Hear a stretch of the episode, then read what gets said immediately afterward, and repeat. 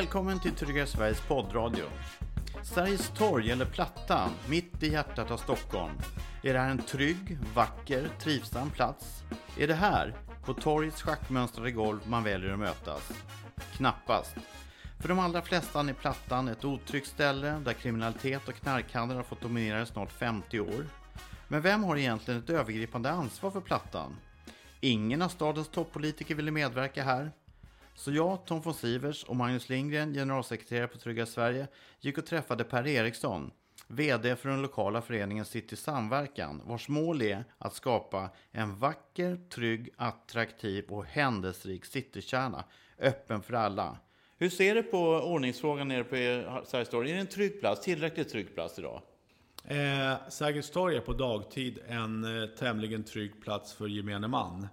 Men eh, det försiggår ju rätt så mycket av kriminella handlingar där nere som droghandel med mera. Och naturligtvis är det ett antal skärmytslingar. Och, och hur tryggt känns det?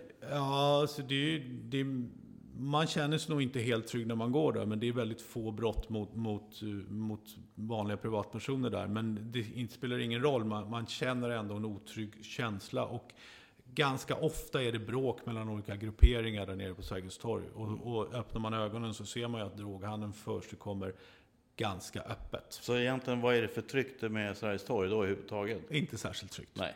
För några år sedan så hade man ju ett lokalt poliskontor på Sergels torg. För mig är det självklart att man har det. Självklart ska polisen hela tiden vara lokalt närvarande på de platser där det begås mycket brott, Sergels torg, och där det är påtaglig otrygghet, Sergels torg. Och för mig är det ofattbart att inte polisen är ständigt närvarande på Sergels torg.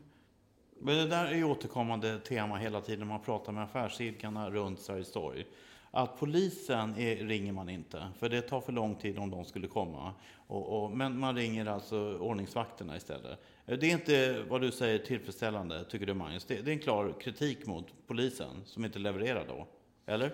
Ja, och ändå är det inget konstigt för det är ju så det ser ut på många platser. Och, och, och det är därför jag menar att jag tror att eh, den utveckling vi kommer se, det är att olika organisationer kommer ta ansvar för den egna ordningshållningen, kommer ta ansvar för den egna eh, eh, säkerheten. Ja, i, i, större utsträckning. Vi ser ju redan nu då en trend hur kommuner lägger mycket kommunala medel, skattemedel, eh, på att köpa in eh, ordningsvakter, bevakningsbolag. Så man kan säga att skattebetalarna betalar två gånger. Först betalar de till den statliga polisen på den statliga skatten och sen betalar de till den kommunala ordningshållningen, alltså vaktbolag på den kommunala skatten. Och, och, ehm, det kommer vi nog få se mer av framöver. När Sergels torg byggdes för 49 år sedan så var det ju tänkt som en klasslös, tillåtande plats där man kunde träffas, uttrycka sina åsikter eller bara, som de säger, beakta, betrakta det myllrande stadslivet. Och, och Sergels torg var ju också tänkt som det här öppna, demokratiska, ständiga, förändliga, observera, eh, offentliga vardagsrummet. Eh, och, och, man kan ju också säga att eh, Sergels torg har sin bakgrund, sitt ursprung då i modernismens arkitektur där tanken var att anpassa bebyggelsen liksom utifrån stadslivets skiftande krav. Det och när, var tanken. När, när invigdes det Sergels torg? Det invigdes alltså eh, 67? 67, precis. Alltså 49 år sedan, ungefär 67, 1967. Ja. Mm. Och, mm. Och, men eh, om man tittar lite på vad, nu har eh, Eh, det gått flera decennier sedan dess och eh, den här platsen, eh, som alla stockholmare har ju en känsla om den här platsen. Man tycker det ena och det andra och väldigt många tycker det här är en plats som man verkligen inte är speciellt stolt över. Man tycker den är skitig, det är mycket knarkhandel. Allmänt nedgången. Och jag vet inte om du håller med om den. Är det en beskrivning som du delar, Per? Ja, det gör jag ju till stora delar. Det, det, det är en ganska nedgången, sliten plats. Eh, mycket människor som har farit illa och far illa som befolkar platsen. Så att det är egentligen det övergripande intrycket fortfarande av Sergels torg, så kan man säga. Och ni som jobbar med de här frågorna, den här trygghetsfaktorn eller trivselfaktorn, så, Eh, jag har bott här i Stockholm hela mitt liv och jag aldrig, tycker inte Sergels torg har förändrats någonting. Det ser likadant ut som för 30 år sedan egentligen. Eller är det så Ja, alltså de förändringar som har skett är ju relativt marginella. Förutom då, det finns ett gott exempel på vad man kan göra Eh, och det är ju gamla hästgången som har blivit Sergelgången för, ja, vad ska vi gissa på, 12-15 år sedan nu är det väl nog nästan. Och för alla som inte vet det kan man säga att det, det är alltså en täckt, eh, den inbyggnaden där borta vid gallerian. Ja. ja. man har skapat en inomhusmiljö helt enkelt nedanför gallerian och bort mot NK och de delarna av Hamngatan. Eh, och det är ju bara att titta och jämföra på hur den delen ser ut kontra den delen som idag är under tak och som inte har blivit en inomhusmiljö.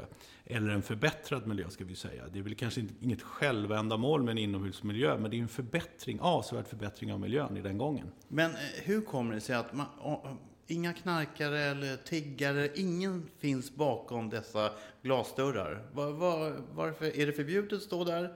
Eller varför har det blivit så? Som stor skillnad mellan... Det är som två miljöer. Ja, alltså rent juridiskt är det inte förbjudet. Det är ju en offentlig plats som alla andra i, i gången. Men miljön inbjuder ju inte till detta. Den är ljus och fräsch, ombonad och varm. Och den inbjuder helt enkelt inte till den typ av verksamheter som är under taket ute på plattan. Så då, då är det egentligen... Eh, då är lösningen helt enkelt att skapa... Varför skapar man inte hela plattan så trevligt då? Som man, om det nu är, lösningen är så enkel. Ja, alltså det är ju det vi har önskat nu under tio års tid. Så, länge jag har varit verksam i, i City och jobbat med City samverkan så har vi ju önskat en förbättring av miljön. En avsevärd förändring och förbättring av miljön. Eh, inte på något specifikt sätt önskar vi det, utan bara en förbättring generellt. Hur man sedan gör det, det är väl en annan historia. Och varför får ni inte igenom det?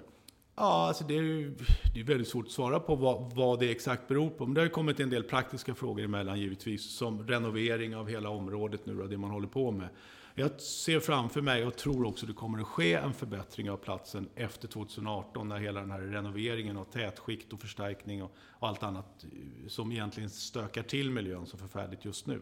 Men efter det hoppas vi ju verkligen på att det ska bli krafttag och att platsen kan förändras. Men, men Magnus, alla de här fickorna som inbjuder till... Eh, du brukar prata ofta om eh, hur miljöerna ser ut och vad de har för betydelse för att, att, att, att de ska skapa trivsel. Vad säger du om det? Skulle man inte bygga om det där stället om man nu har kunskap forskningsmässigt om hur man ska bygga trivsamma platser? Ja, det vi ser det var ju att man eh, tänkte ju rätt från början. Men det blev ju inte så som man hade tänkt. Utan det man kan blicka tillbaks på de här gångna 49 åren, det är ju liksom en idealisk plats för droghandel. Det är ju eh, eh, en otrygg plats helt enkelt, där det också sker brott. Inte oerhört mycket brott, men där det ändå eh, inträffar en hel del. Och självklart så går det att göra någonting åt det. Men problemet är ju det som Per beskriver här, att eh, det är ju inte så att det har saknats förslag och idéer på att göra om Sergels torg. Problemet är att det inte har gått att förverkliga det här. Men vem stoppar dessa förslag? De måste ha kommit massor. Varför, varför stoppas det? Är det någon som har någon annan linje här? Jag måste ställa frågan för det händer ju ingenting. Ja, vem som helst. Kom in. Eh, jag har ju svårt att tro att någon politiker eh, eller tjänsteman inom staden eller, eller andra som, som är i beslutsfattande ställning på något sätt skulle ha någonting emot att man förbättrade platsen. Det ju förbättra och förändra platsen. Eh, det är klart man inte har det, men, men historiskt har man ju haft det väldigt svårt att komma överens om vilken typ av förbättringar krävs. Vad kan vi förändra för någonting? Eh, tid, ju längre tiden går, desto mer kan vi kalla det för historisk miljö blir det ju. Det är ju ett monument egentligen över modernismen, den här platsen. Och att ge sig in i och förändra hela platsen radikalt, det tror jag, den möjligheten, eller möjligheten, eller den, det är passerat att kunna göra det. Utan här handlar det om att, att förädla och förbättra det vi har och fylla den här platsen med mycket bättre innehåll än vad vi har idag. Det är det det handlar om. Sen kan vi ju snygga till och putsa på platsen och göra den fräsch och trevlig och inbjudande. För den är K-märkt sen år ja, 2000? Ja, jag, jag vet inte eh, sen när. Men... Sen år 2000 är det eh, eh, en miljö av riksintresse för kulturmiljövården. Ja, och det, det är väl som sagt, det är ju ett, ett, monument över modernismen oavsett vad man tycker om den så är det ju det, liksom Hötorgsskraporna och Sergelgatan är det. Det finns väl kanske skäl att bevara det då, men det går att både bevara och utveckla platsen alldeles utmärkt. Men där har nog, tror jag, ett av de stora problemen varit att man har polariserat diskussionen så vansinnigt så att man har låst fast sig själv. Så alltså man kan inte röra den här platsen, den är liksom den är så kulturhistoriskt värdefull?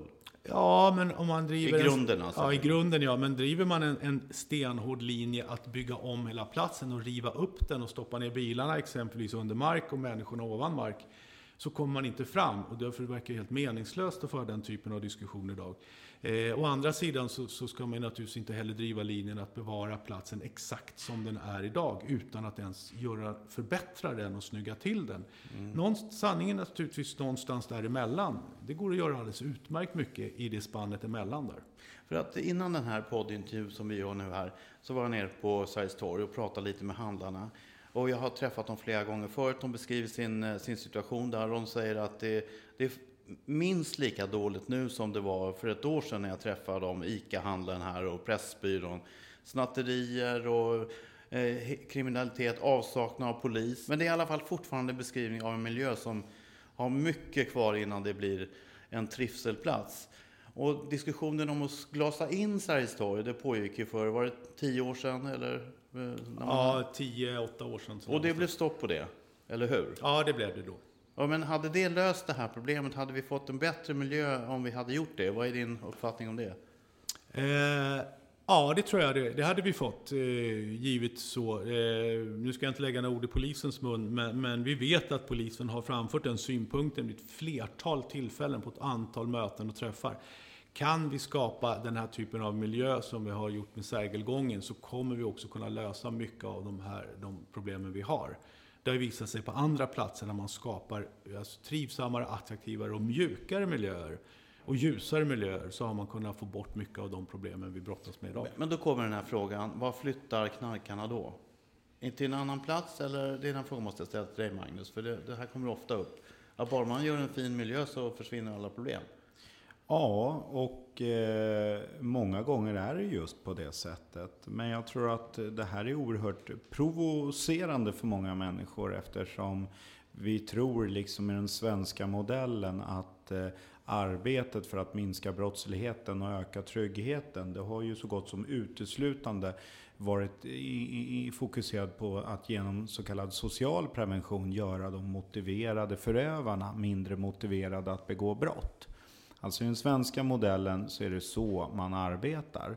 Och jag tycker att vi har anledning att vara stolta över den liksom, humanistiska människosyn som det ändå står för. Att liksom, genom olika sociala insatser, tidiga insatser för barn och unga, göra motiverade förövare mindre motiverade. Skillnaden är, för 49 år sedan när, när, när vi byggde Sergels torg så kunde ingen säga att det kommer inte gå. Men idag kan vi säga att det gick inte. Med andra ord, så är det inte högre doser av samma medicin som behövs, utan det är kanske ny medicin. Det är nya idéer, det är nya lösningar och det är nya samverkansformer. Ja, men eh, Stoff och Kenta, de kallar oss mods, var det 68 eller någonting? Då visste man väl redan då att de, den här platsen attraherar den här typen av eh, missbrukare och så, eller hur? Det är inget nytt som man har kommit på nu eh, i dagarna här. Ja, men den här analysen som vi har gjort då på Sergels torg på uppdrag av City Samverkan, det visar ju just det att man har försökt få till förändring under alla 49 år egentligen sedan det byggdes, men man har inte lyckats. Och just att plattan är som en tryckkokare beskriver många. Att alla insatser som har gjorts, det har bara varit lite garnityr och det har lättat lite på trycket. Men sen har det här trycket byggts upp igen. Eh, men poängen är att det är dags att titta på Sergels torg utifrån nytt perspektiv. Jag kan ju till exempel bli väldigt provocerad när jag hör de analyser som säger att Problemet på Sergels torg idag, ja det är ensamkommande flyktingbarn. För de analyserna har man gjort i den arbetsgrupp som sitter och tittar då på vad kan göras på Plattan. Och jag menar problemet är på inget sätt vare sig ensamkommande flyktingbarn på Plattan, eller narkomaner, eller prostituerade, eller allmänt kriminella. Det är inte det som är problemet, att de finns där. Problemet är att andra inte finns där. Med andra ord så handlar det om att inte så att säga exkludera de här grupperna som finns där idag. Utan det handlar om att inkludera dem genom att se till att andra grupper kommer dit. Problemet idag på Plattan, det är ju att de här kriminella, prostituerade, hemlösa etc. De dominerar platsen. Och i och med att de dominerar platsen så leder det till en otrygghet hos andra människor och det leder också därmed till en minskad social kontroll och brottslighet. Så det handlar inte om att få bort dem från platsen, utan det handlar om att inkludera dem. Och tillbaks till din ursprungliga fråga. Alltså många gånger så ser vi ju det att när man gör insatser, brottsförebyggande, trygghetsskapande insatser i ett geografiskt område, så får det två effekter. Det ena är ju att vi ser förbättringar på den aktuella platsen där man gör de här förbättringarna. Men man ser också positiva effekter i grannskapet. Så att en av de mest tydliga myter som finns när det handlar om brott och otrygghet är ju att brottsligheten är konstant och att brottsligheten flyttar. Och har man den världsbilden, som många har, då blir det ju per definition ingen idé att göra någonting på Plattan. För då flyttar de ju bara till Norra Bantorget eller till Stureplan. Och det är en myt. Det är inte med sanningen överensstämmande. Så eh, enligt, eh, vad är, vad är dina förslag konkret? Hur skulle man förändra Plattan på det sättet och nå dem det här resultatet. Hur ska man få barnfamiljer att beblanda sig med narkomaner? Vilken ända börjar man så att säga? Man måste börja någon ända, det är ju svaret. Men eh, en sån här konkret sak som vi har föreslagit, eh, det är ju att börja programmera platsen. Alltså styra de aktiviteter som är på Sergels torg för att på det sättet attrahera andra grupper än de som idag dominerar den offentliga platsen. För det är ju just de här narkomanerna, det är de prostituerade, det är de kriminella.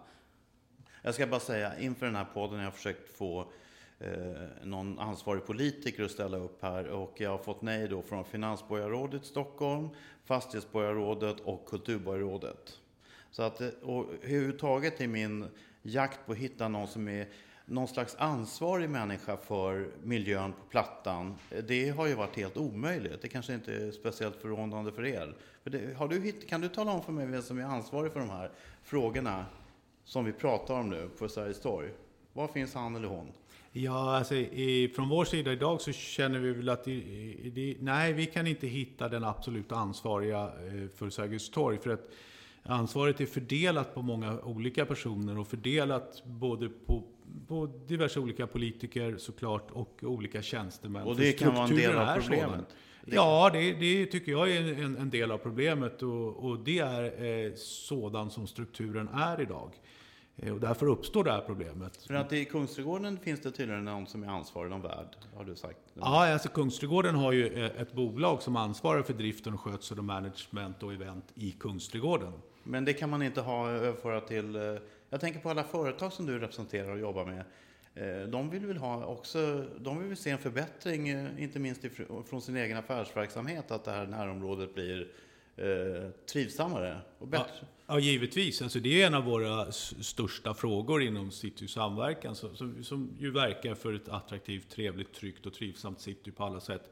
Där Sergels torg utgör ju trots allt mittpunkten i Stockholm, och kanske Sveriges mittpunkt och Sveriges viktigaste plats. Därmed då, om man får säga så. Eh, och så är det ju självklart att det finns ett antal åtgärder som vi kan genomföra. Det Magnus refererar, refererar till, som till exempel att program, pro- programsätta eller programmera platsen. Eh, skapa event, skapa händelser, skapa en miljö som gör att folk vill, vill Men vad är det komma som dit hindrar och er att vistas. sätta igång då? Jo, eh, ingenting egentligen. Utan eh, vad vi tror mycket på, det är just management och omhändertagande av platsen. Det tror vi saknas. Och Alltså- ansvar. Vem skulle då ha? Skulle det vara en person som, är, som representerar staden eller affärsmännen? Eller hur, vem ska vara ansvarig? Liksom, kan du beskriva hur du tänker dig det? Ja, alltså det formella i, i den biten är faktiskt inte det avgörande. Det avgörande är att det är en person, eller flera personer, en organisation, bolag eller en del av staden. Det finns olika varianter på det här. Men att man är dedikerad ansvaret för platsen och det är den personen, den organisationen man vänder sig till när det finns problem, man har synpunkter och åsikter och det är de eller den som ska bygga upp det här med, med olika delar och, och jobba hela tiden med aktörerna runt platsen. Eh, alla som uttaget är involverade, vara alltså nyckeln i, till, till platsen. Och det här har ni framfört eller föreslagit? Är det här någon slags krav som ni har från er sida? Eller från era medlemmar så att säga? Ja, vi framför inte krav till våra politiker. Vi framför förslag och tankar och idéer till förbättringar. Eh, Det är lite mer svenskt kanske? Ja, eh, vi är inte en sån organisation heller. Vi är inte en lobbyingorganisation. Vi är en organisation som jobbar för Citys bästa på alla sätt och Men om era nå det. medlemmar, det är ju företagen, fastighetsföretagen. ja, ja. Om de höjer rösten och ställer krav och trycker på genom det, då måste det ju till slut formas till någon appell, någon slags och det, krav. och det har vi också gjort. Vi har, vi har eh, lämnat förslag till politikerna i Stadshuset för eh, ganska snart två år sedan. Ett genomarbetat förslag på managementorganisation, på tillfälliga reversibla förbättringar som vi kallar det för. Alltså saker som går att åtgärda och återställa om man tycker att det inte funkar. Testa olika saker till förbättringar. Eh, enklare men ändå så att säga genomgripande förbättringar av platsen som gör att den blir trivsammare och snyggare och, och bättre på alla sätt. Och sedan fylla den med ett program, med event, vad det nu må vara. Och vi ser framför oss exempelvis som att Sergels torg skulle kunna ta emot mycket av kulturella händelser. Men allt det här låter hur gulligt som helst. Men Ja. någon måste vara ansvarig för det här genomdrivs och genomförs. Och vi, har, och vi har lämnat de här förslagen som är väldigt genomarbetade till den, eller till den som då vi ansåg vara ansvarig politiker. Mm. Nu finns inte den personen kvar och frågan ligger stilla, eller? Ja, alltså, vi har ju framfört den till den nya majoriteten. Mm. Men vad är responsen då? Eh, ingen alls ännu så länge. Precis. Och ändå är ni, jag har ju varit på era möten, sitter i samverkan, folk är ju väldigt engagerade i Sergels torg. Det kommer ganska mycket folk och pratar och alla tycker fram och tillbaka. Men ändå är det som en slags icke-fråga när det gäller just de här förbättringsåtgärderna och framförallt ansvarsfrågan. Det, det visar ju det att ni har inte fått tag i några politiker som vill ställa upp här och prata om Sergels torg. Det är ju en plats som man som stockholmare, det, det, är ingen, det är ingen man är stolt över den här platsen som den ser ut idag. Eh, nej, verkligen inte. Och som sagt, det är ju en så central plats i Stockholm. Och eh, man skulle, om, om, om du som turist kommer till Stockholm i november och, och kliver ut tar ett hotell på morgonen och har kommit på kvällen, då undrar man kanske ibland var man har hamnat någonstans, om man aldrig har varit här. Det Eller? är ingen bra PR för stan. Det är inte det. Eh, och självklart så vill väl vi och många andra ändra på det. det. Nu gäller det bara att hitta lösningen. Och du tror att det är fullt möjligt, precis som Magnus beskriver här, att det går dels genom byggnadstekniska, arkitektoniska förändringar, göra det här till en trivsammare plats. Och kombinerat med någon som är ansvarig för att det genomförs. Ja, självklart. Det finns ju andra platser runt om i världen som har kanske varit ännu mer illa däran, som har gått alldeles utmärkt att förbättra och förädla och utveckla. Så givetvis är det inget jätteproblem och, och rent praktiskt fysiskt eh, att förändra Sergels torg till, till en plats man vill vara på, självklart. Vad visade er utredning? Ni har gjort en studie här också. Det är lite kul att höra vad, ni, vad den föll ut i. Ja, det går ju samma tema som Per pratar om här. Det vi ser att det finns eh, oklarhet i syfte och ansvar när det gäller eh, Sergels torg. Eh, vi kan se att det är en normalisering under de här 49 åren där det liksom är, ja men plattan det är som det är. Liksom en tro på att det inte går att göra någonting åt det. Drogproblematik, det är brottslighet. Så att eh, samtidigt finns det ju saker som är bra. Alltså det vi jobbar utifrån det är en definition av det här trygghetsbegreppet. Och vi har också brutit ner det och gjort det användbart. Och då är det ju åtta olika områden som vi tittar på. Och, och ett av dem, det är grönt, det är bra. Alltså i vår analys så ser vi att till exempel belysningen då, den är bra kring Sergels torg. Det betyder ju inte att belysningen inte behöver ses över och justeras förstås. Men däremot de stora problemområden som vi ser på, på plattan då i angränsande området. Det är att det, att det finns ett behov av att ha en mix av olika funktioner. Alltså ett betydligt större utbud. Och en sån... Ja, vad då? Kan det vara Ja, det kan till exempel vara att vi har föreslagit att man ska öppna en förskola där. Vad kan vara bättre liksom? Mitt i stan, där människor jobbar för att få dit andra grupper än de grupper som befolkar ytan idag. En hur- mix av funktioner. Restauranger, Hur många föräldrar skulle vilja ha sina barn i en förskola på Plattan? Det låter Det- nästan som ett aprilskämt för mig. Det är en utmaning förvisso, men det är den väg vi måste gå. Att göra och att tänka nytt. Och någon måste gå i bräschen. Det kan vara ett sätt. Men vi ser också problem då med människor. För att det är mitt i Stockholms innerstad och ändå är det oerhört lite människor som, som rör sig på den här platsen. Så det är en utmaning i sig att få dit människor och också en mix av människor. Men det går genom att programmera. Jag släpper in Per här, han viftar. jag, vill bara, jag, måste få svara på den frågan. Ja. Eh, den tycker jag är lite bakvänt ställd i, i, i det här läget. Därför att eh, vi hade samma diskussion när vi ställde dit solstolar som ett alldeles utmärkt exempel. Vi fick höra att det går inte, det kommer bara befolkas av missbrukare. Eh, klart ni inte kan ha solstolar på Sergels torg. Är, är ni helt eh, förvirrade? Eh, det, det, de kommer att kastas omkring och vandaliseras. Nej, men alltså vänta nu. Solstolarna är ju där för att förändra platsen och attityden till platsen. Samma sak med, med Magnus förskola. Om förskolan kommer dit så kommer ju platsen att förändras och inte vara den den är idag. Det är så man måste se de här, de här åtgärderna. Det är samma sak som att vi vill ha en restaurang med uteservering kanske under taket mitt i i flera plan eh, som är öppet halva natten. Säger, hur ska det gå då? Det är ju massor med konstiga människor där. Nej, nu, då, då luckrar vi upp den här miljön. Vi förändrar den genom åtgärder och så kommer den inte vara det den var innan restaurangen eller förskolan eller vad det nu är kom dit. Det är så man måste fråga. Det är lite det du pratar om med programmera platsen. Är det det det går ut på? Att man... Ja, Alltså, det, åtgärderna som, som kommer är ju till för att, att förändra platsen och åtgärda de problem som är där. Eh, om man förutsätter att problemen är kvar när man har stoppat dit en förskola eller en restaurang, ja, då, då kommer det naturligtvis inte att gå. Men vi förutsätter ju att de här åtgärderna förändrar platsen så att det går att ha en förskola och en restaurang där. Det är det. Jag tycker det som Per säger, ett, ett, ett, ett annat sätt att uttrycka det, det är också det här att vi måste våga försöka. Eh, när vi tittar på andra platser utomlands, vi har pratat New York tidigare, men det finns även andra platser i Berlin och så, där man ser att eh, det har varit en allvarlig situation med påtaglig otrygghet och brottslighet. Men det som skiljer de platserna från, från, från Sverige många gånger, det är att man vågar försöka. Eh, ett exempel som ofta lyfts upp, men som ändå finns en poäng att göra igen, det är ju Bryant Park i New York. Där införde man för ett tag sedan pingisbord. Och, och, och, då frågar vi när vi har varit här, jaha, gick ni, gick ni ut och frågade då vad man ville ha? Nej, sa de. Människor vet inte vad de vill ha. Men vi prövar. Nio saker av tio fungerar. Och den där tionde, nej men då slutar vi med den. Och just det här med pingisbordsexemplet är lysande. För att det har blivit eh, en, en framgångsfaktor av, icke oan, eller av oanat slag i, i, i Bryant Park. Eh, där man ser alltså ehm, många olika mix av människor stå och spela pingis tillsammans. Men poängen är, man vågar pröva. Och det som inte fungerar, ja, det lägger man av med.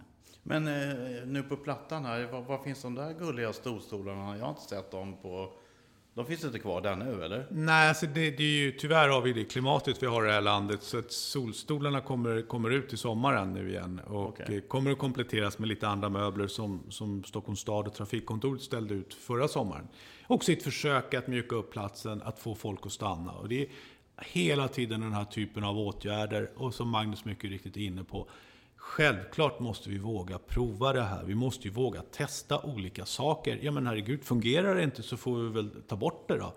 Men vi måste ju förutsätta att vi kan göra förändringar. Det är ju också gamla klassiska feltänket att, att eh, här kan vi inte ha parkbänkar för att då, då sitter så, så, så, många alkoholister och dricker sprit på bänkarna på dagarna. Mm. Så att vi tar bort bänkarna, det har ju skett på vissa platser. Men ja, det här ligger, vad händer då? ligger framför Kulturhuset. Eh, kan man inte tänka sig en, en scen där med, med, med teatrar som eh, i princip kan snurra på hela året egentligen? Det, är, det måste, att det händer saker. Är det ett exempel på? Ett, ett jättebra exempel, det är det vi menar också att programsätta platsen. Du kan göra ett program för hela, en hel säsong, ett helt år med olika event, och musikevent, teaterevent kopplade till Kulturhuset och så vidare. Och detta har vi också föreslagit för politiken för två år sedan. Men? Återigen, eh, finansieringsfrågan är en väldigt tung stötesten i det här läget. Eh, det är väldigt svårt att få loss finansiering på det här sättet till den här typen av åtgärder. Eh, allt går om man vill. Det är inte så med politik. Jo, allt går om man vill. Och, och, jag vet inte varför man egentligen inte vill riktigt och kan ta den här typen av enskilda beslut. Ofta försöker man ju väva in den här typen av frågor i ett större sammanhang. Men, men eh, vi ser ju gärna att man börjar i någon ände och kan förbättra successivt en plats. Jag tror lite grann det som Magnus refererar till Bryant Park också eller jag vet att det var så, att man, man började med ett antal olika åtgärder. Det, det var inte så att man satte upp en masterplan eh, på 20 års sikt, utan man började med åtgärder som man trodde på och man, som man trodde skulle förbättra platsen. Och det fungerade? Självklart. Det är ju ett alldeles utmärkt sätt att göra det på. Och det är vi rätt övertygade Men om. Men det har ni framfört också till politikerna? Ja, det har vi gjort. Att det finns ju kunskap om det här, hur man gör saker och ting på rätt sätt? Ja, vi vet ju också att politiker från Stockholms stad har varit över och tittat på hur man har arbetat i till exempel då New York för att förändra det offentliga rummet. Och utgångspunkten är ju på något sätt att eh, det faktiskt egentligen, egentligen är det så att det är svårt att bygga platser där människor inte vill vara. Ändå är det det vi har gjort under många, många år. Och då handlar det om att gå in och rätta till det som inte blev bra där från början. Och det finns många erfarenheter. Problemet i Sverige, problemet på Sergels torg har ju visat sig vara att gå från ord till handling. Och ett problem där, det är ju det här delade ansvaret som ofta då blir till ingens ansvar. Och den röda tråden på Sergels torg är att det, det, är ingen som har ansvaret och därför händer det ingenting heller. Nej. Och hur ska man ändra på det då, egentligen? Ja, men, har ni några förslag på det? Eller är inte Sveriges torg så viktigt för politikerna som... Eh, eftersom vi sitter ju här och pratar om Sveriges torg och det är ändå hjärtat i Stockholm, men det kanske inte är en så stor fråga för dem. Du har ju mött dem Per många gånger. Ja, alltså det, det gjorde tror jag att det är. Det, det, det vet vi att det är. Och, och eh, det är givet att det är en viktig plats i Stockholms innerstad och Stockholms city. Man vinner inga röster på att hålla på? Eh, det kanske man gör, jag vet inte. Det, det, kan ju hända att man vinner röster på det. Men eh, Magnus är inne på, på den linjen att det delade ansvaret har, har varit eh, ett problem i, i, i det här fallet. Men samtidigt är jag fortfarande lite, kan man ju inte tro att man ska vara, men lite optimistisk när det gäller framtiden för Sergels torg. Jag tror att debatten har pågått så länge. Eh, vi har själva sagt att vi kommer att sluta med seminarier som handlar om problemformuleringar kring Sergels torg. Vi har haft vårt sista nu på den linjen. Nu handlar det om att prata om eh, framtiden och förbättringar och heller inte gräva ner oss i, i vems fel det är eller vem som inte har gjort vad. Utan tillsammans med politiken och övriga parter i city försöka hitta lösningar så snart som möjligt för att förbättra Sergels torg kanske dum som är optimistisk i frågan, men jag tror att det går att lösa. Eh, och jag tror att vi kommer att lösa det. För att eh, det är så att utvecklingen står ju still när det gäller eh, missbruk och enligt polisen, de redovisar, det är ingen skillnad i den trenden. Det är lika illa som det var för decennier sedan, eller hur? Ja, varför skulle det vara någon skillnad när inte insatserna har förbättrats? Nej, men då, då det, finns det ju skäl att ta tag i problemet. Ja, jag menar det. Så att det är ju inte förvånande om man refererar till det du sa i början. Eh, att ICA-handlaren till exempel där nere upplever att situationen är fortfarande minst lika dålig. Ja, det är inte så konstigt. Det har inte gjorts några åtgärder. Eh, det fylls ju snarare på med problem och, och då står vi och stampar givetvis. Mm. Samtidigt så eh, ser vi ju fler och fler öppningar till lösningar ju mer man diskuterar frågan. Det är ju lite synd bara att vi har diskuterat frågan så väldigt lång tid. Ja, vi, vi, vi, ska verkligen inte prata bara problem, men en sak jag tänkte passa på frågan när du är här nu. Vad tycker du personligen? Du är ju stockholmare. Tycker du att det är en vacker plats det här, Sergels torg? Eh, Handen på hjärtat nu. Nej, det tycker jag inte eh, av olika skäl. Jag tycker, jag tycker i och för sig inte heller att eh, jag menar klotter, att, det står halva cyklar fastlåsta bara med ett hjul där uppe som ni har visat Magnus i er utredning. Eh, papperskorgar, det repareras inte, eller? Nej men självklart. Det, sen tycker jag inte, jag tycker att det görs väldigt mycket saker. Vi är ju själva involverade i vår organisation i städning och den här typen av frågor som, som, du, som du beskriver. Eh, det görs väldigt mycket på den fronten och hade inte de här managementinsatserna varit så hade det sett betydligt, betydligt värre ut. Det måste man ändå påstå. Staden gör rätt mycket också, spolar, man håller efter. Men det är så fruktansvärt hårt tryck på platsen så att det måste göras mer saker. Självklart är det väl ingen som tycker om trasiga cyklar, klotter, eh, inte så många i alla fall. Och eh, som, eh, inte, inte, eh, som inte gillar, eller som tycker bra om trasiga papperskorgar. Självklart är det så. Men själva platsen som sådan, om man skulle snygga till den, eh, putsa upp den, så tycker jag ändå eh, på något sätt att det är en plats som faktiskt kan gå att få, eh, att få fungera. Det tycker jag jag kan ju bara på skoj referera till eh, en engelsman som jobbar över hela världen med stadsutveckling. Mm. Han var inbjuden till ett seminarium till oss och det var i november och vädret var som det brukar vara i november, alltså grått och mörkt och trist och eländigt. Så han lotsades runt i Gamla stan och Kungsträdgården och lite andra trevliga platser. Och så kom han till Sergels torg varpå han utbrister. Det här var den fulaste plats jag någonsin har sett i hela mitt liv. Och då är han 55 år och har rest runt hela världen. Vad vill du säga med det? Att... Nej, det behöver jag inte kommentera. Men till exempel om man går, som, om man går nu som, eh, antingen oavsett om man bor här eller inte, går igenom stan, går, går över plattan och tycker man hittar någonting som har gått sönder, någonting. vem ska man prata med? Vem ska man ringa? Eh, ska man prata med en polis eller en ordningsvakt eller ska man gå in i någon affär? Vem ska man vända sig till? Eh, om man hittar något trasigt eller någonting som är eh, förstört eller dåligt på något sätt. Då ska man, först ska man ladda ner appen Tyck till om Stockholm. Och sen går man in på den appen och så talar man om att man har sett någonting. Och så kommer det till Trafik Stockholm och sen kommer de att skicka ut entreprenörer. Och eh, det här funkar ganska bra, eller väldigt bra för det mesta, det här systemet. Eller också ringer man 22 3103 och då kommer man till en av våra cityvärdar som har direktkontakt med Trafik Stockholm och sen så åtgärdar man det den vägen. Okej, okay, så att det, det, finns någon att vända sig till, någon levande människa där man kan fånga? På, ja. Det är inte alltid man hittar dem kan jag säga. Det är era cityvärdar? Ja, eller? fem levande cityvärdar har vi. Som patrullerar så att säga? Eller? Hela cityområdet, ja. Okej. Okay. Ja. Så att eh, det går alltså utmärkt. Eller också så ringer man Trafik Stockholm direkt och talar om. Men, men nu när ni gjorde er undersökning, och tittade på den, ni, ni tittade hur, hur, det ser ut runt omkring Sergels torg. Så hade ni inga problem att dokumentera hur skräpigt det ser ut där? Det, det såg jag ur er utredning här. Ja, nej, men alltså det är ju inte det som är det största problemet. Om vi tittar då på de här åtta områdena som vi jobbar med, eh, så är det ju som sagt belysningen, ja den är bra. Mm, den kan bli bättre. Men de stora problemen, det är brist på information, det är en brist på tydlighet, det är, det, det, det, det är inte så många människor där och det är också inte finns inte den där mixen av funktioner. Förvaltningen, den, den är relativt bra i alla fall. Men visst alltså. Men jag tror att en grund i det här också, det är, det är ju det vi har pratat om i någon tidigare podd, nämligen Broken Windows-teorin. Att är det en plats, som till exempel Sergels torg, det offentliga rummet med en trasig fönsterruta eller med klotter och det här inte snabbt åtgärdas. Då blir det ju lätt mer klotter, mer eh, trasiga fönster och så vidare. Och lite så är ju Sergels torg. Inte i den meningen att inte förvaltningen sköts, men just det måste de personerna, vara. jo men alltså de, de personerna som be, befolkar den här platsen och med det faktum att, att man inte gör någonting. Alltså man sköter det här underhållet som Per beskriver. Men vem har ansvaret för att det brister på, på den, just den här punkten? Jag måste få svar på det någon gång. Alltså... Ja, alltså grundproblemet som vi har sett i vår analys, det är att ingen har ansvaret för Sergels torg. Så det är svaret? Allas ansvar är ingens ansvar. Alltså, det är grundproblemet.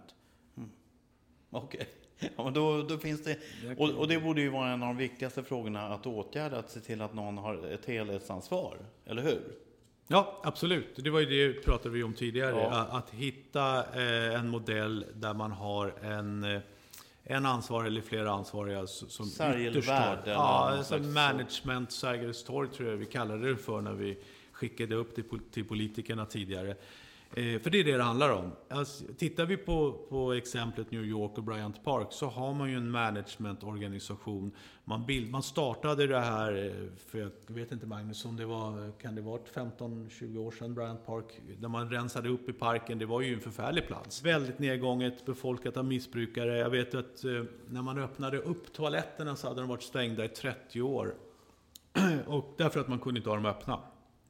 Eh, och nu är, går man med nöje in på de toaletterna. Det är ju mycket fint ordnat på alla sätt.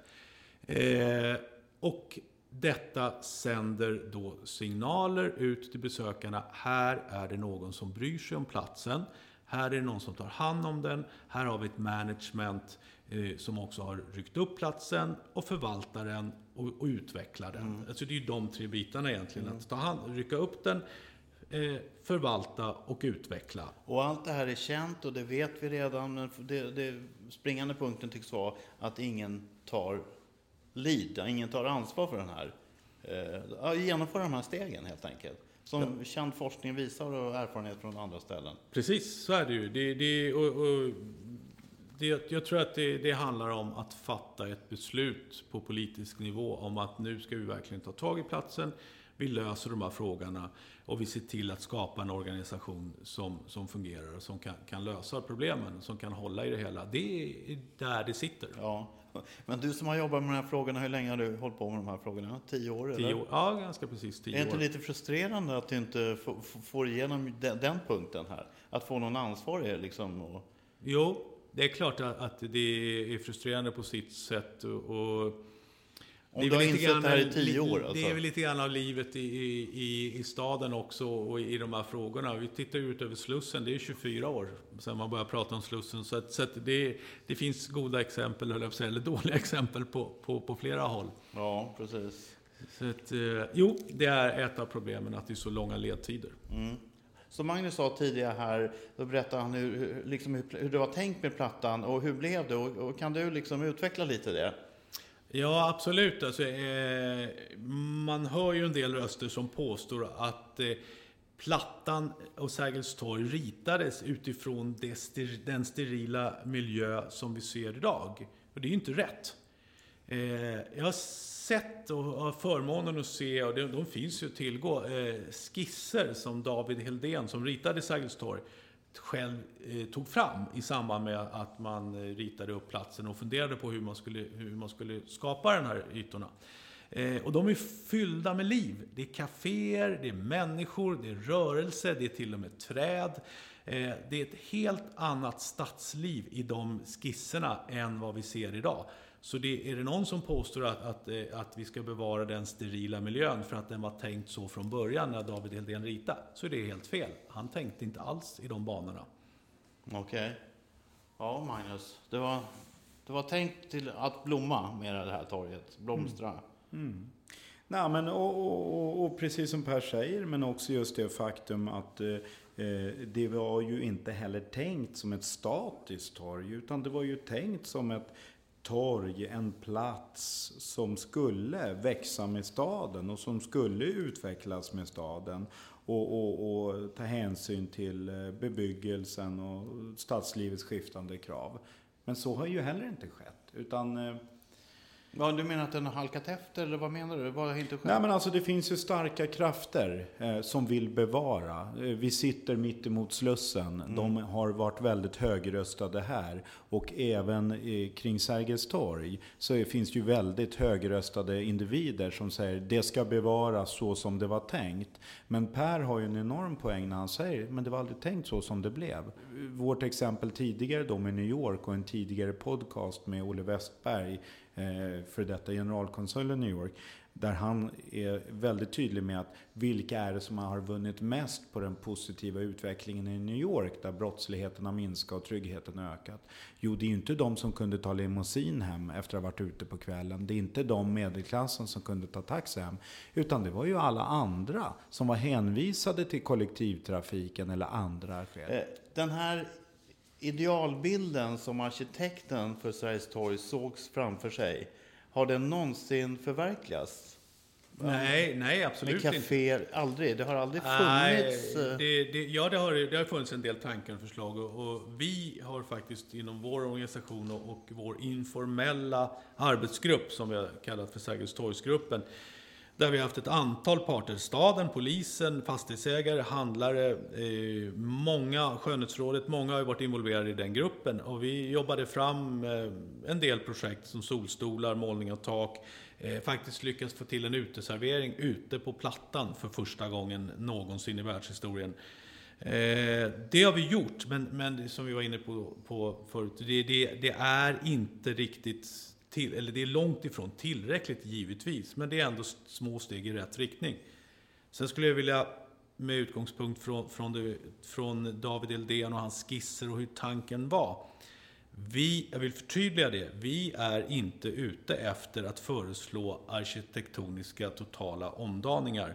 Jag tror absolut att man kan behålla karaktären, det arkitektoniska uttrycket, och ändå förbättra platsen avsevärt. Det tycker jag man ska vara tydlig med.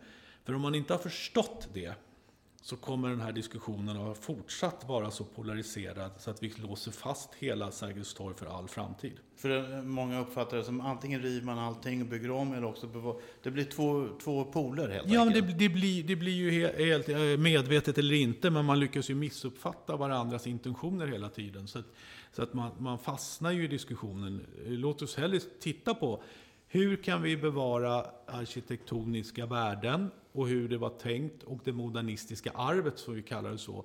Eh, och samtidigt förbättra miljön så pass mycket så att människor vill stanna och vistas där. Det, är klart att det går att förena. Men Kan du ge tre exempel på vad man skulle göra då?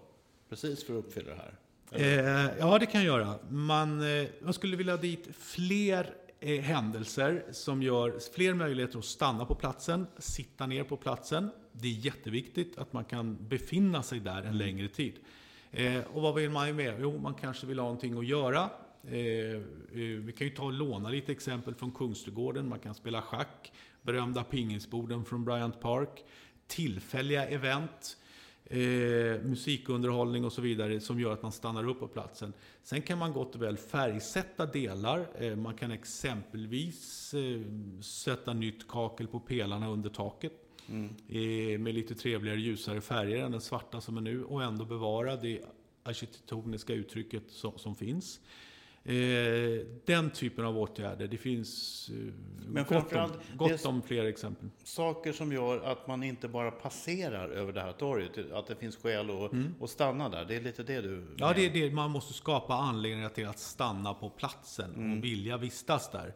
Okej. Och visst, det är bara, om man går dit när det är kulturfestival i slutet, eller mitten på augusti ungefär, runt 20 augusti tror jag att den är. Då kan man se hur platsen skulle kunna användas året runt. Jag säger inte att det ska vara festival året runt, men delar av kulturfestivalen kan man gott bevara och jobba med året runt. Men, men den här företagarföreningen, finns det någon som bakom? eh, Alla, alla företag är förmodligen eh, stödjer väl City samverkan, eller hur? Era ja, ja, medlemmar. ja. Varför kan inte ni själva dra igång någonting på eget initiativ med att de betalar och finansierar det? Jo, Olika- vi vi är ju inne på det nu, att, hitta ett eget managementupplägg ihop med fastighetsägare och handlare där för platsen. Eh, eh, Men eh, givet att man kan få finansiering så, är det ju oerhört viktigt att kunna ha ett nära och djupt samarbete med staden som äger marken. Annars går det inte att göra några åtgärder. Ja, men det kan vara deras intresse att, att de också själva som företag ser till att den här platsen får det här livet och rörelsen för deras egen, egen affär. Ja, naturligtvis. Eh, Ingen skulle väl bli gladare ä- än exempelvis ICA-handlaren på platsen om man kunde hitta de här åtgärderna. Nej, precis. Ja, Magnus. Vad... Nej, men eh, bara för att tydliggöra att det var ju exakt utifrån det här perspektivet som många av de lokala bidsen eh, växte fram i England och New York, eh, i övriga USA, alltså Business Improvement District. Eftersom polisen inte tog ansvar för ordningshållningen, eftersom staden inte tog ansvar för renhållningen etc.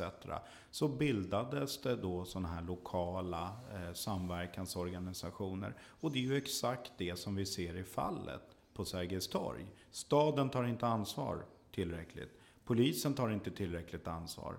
Och därför, det enda som återstår, det är att näringsidkarna, handlarna, fastighetsägarna sitter i samverkan, gör det själva. Ingen annan kommer göra det. Nej. Kommer det bli så? Per? Eh, nej, jag tror inte att det kommer att vara så att eh, företagarna, fastighetsägarna och sitt samverkan måste ta saken i egna händer. Jag tror att vi kommer att kunna hitta en linje och en lösning tillsammans med staden och fastighetsägarna och handlarna där. Det tror jag. För vi har kommit så långt i diskussionen. Det är slut med problemdiskussionen. Det är, jag tror på allvar att vi kommer att kunna lösa det ihop med staden.